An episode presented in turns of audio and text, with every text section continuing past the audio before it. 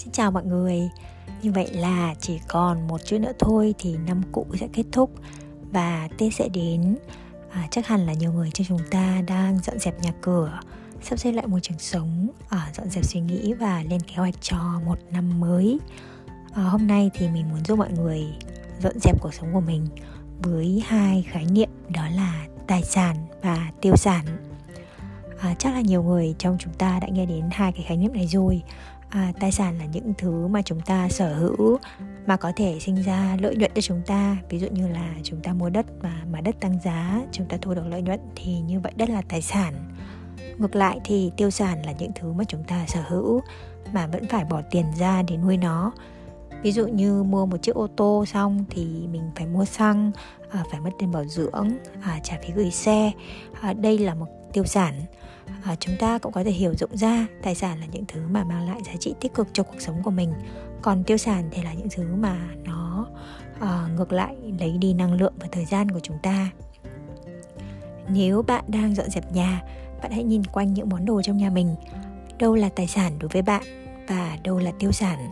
Món đồ nào bạn không còn dùng nữa mà nó đang chiếm không gian của bạn? À, món đồ nào không còn nhiều lợi ích nhưng mà làm cho bạn mất thời gian để bảo dưỡng hay là dọn dẹp. À, không nhìn đâu xa thì hãy mở chiếc điện thoại mà hàng ngày bạn đang sử dụng. À, trong những cái app được cài đặt trong điện thoại thì đâu là tài sản đối với bạn? À, có thể đó là những cái app mà giúp bạn học tập. À, mỗi ngày một ngày mở ra 10 phút thôi là bạn cũng có thêm kiến thức. À, đó là tài sản. À, đó cũng có thể là những cái app mà chơi game hoặc là mạng xã hội mà bạn thường dành hàng giờ để xem uh, chơi và sau đó là trách bản thân đã phí phạm thời gian. Nếu đó là tiêu sản thì hãy và nó đang lấy đi thời gian và sự tập trung của bạn thì có thể bạn muốn xem xét để xóa nó đi hoặc là cho nó vào một cái folder nào đó để khó mở ra hơn. Không chỉ là những thứ à, mà mình nhìn thấy được à, mà có nhiều thứ vô hình trong cuộc sống mà chúng ta có thể dọn dẹp bằng cách phân loại à, đây là tài sản hay đây là tiêu sản. Ví dụ như những cái cách tư duy hoặc là niềm tin. À, trong năm vừa qua thì mình đã nói lời tạm biệt với một số những cái tư duy và niềm tin mà nó là tiêu sản đối với mình. À, một trong số đó là niềm tin à, mình không giỏi trong giao tiếp. Mình không thể làm được những việc trước đám đông.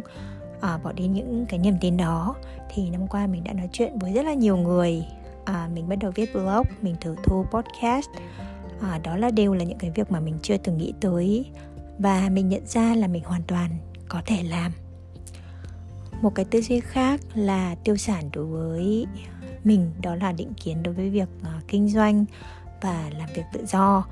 Uh, cái tư duy này rõ ràng là không mang đến lợi ích và giá trị cho mình vì nó trói chặt mình với cái việc là làm công ăn lương sáng đi chiều về à, làm cho mình luôn cảm thấy sợ khi mà rời bỏ một cái công việc ổn định à, hạn chế sự phát triển của bản thân mình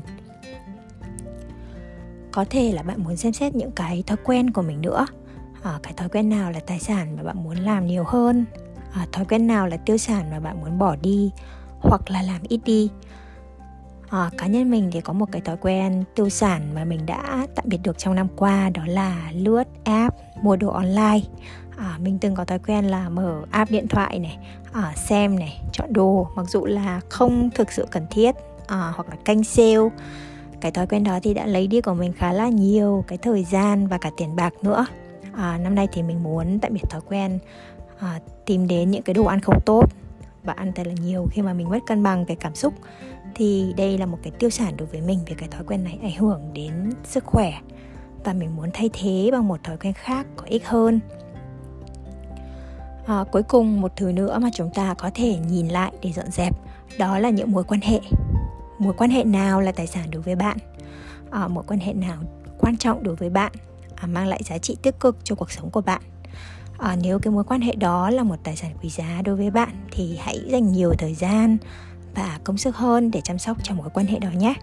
À, ngược lại nếu mà mối quan hệ đó là tiêu sản đối với bạn à, đó có thể là những người ở trong nhóm à, bè chứ không phải là bạn mà họ lôi kéo bạn vào những cái thói quen xấu à, như là nhậu nhẹt này cơ bạc này. À, có thể đó là những người mà chuyên chỉ trích chê bai những việc bạn làm. À, ra sức khuyên ngăn không muốn cho bạn phát triển bản thân. À, đó có thể là những người mang đến cái nguồn năng lượng tiêu cực làm cho bạn cảm thấy mệt mỏi và stress mỗi khi ở bên. À, nếu những mối quan hệ đó là tiêu sản đối với bạn có thể bạn muốn thêm khoảng cách à, hạn chế tiếp xúc hoặc là nói lời tạm biệt với mối quan hệ đó các bạn thân mến hãy giữ lại và tăng thêm cho mình thật là nhiều tài sản đồng thời giảm bớt những tiêu sản đang làm bạn nặng gánh. À, hôm nay thì hãy thử dùng tài sản và tiêu sản để dọn dẹp cuộc sống của mình nhé. À, tết sắp đến rồi chúc tất cả chúng ta bước sang năm mới nhẹ nhàng và rộng mở để đón những điều mới và niềm vui mới.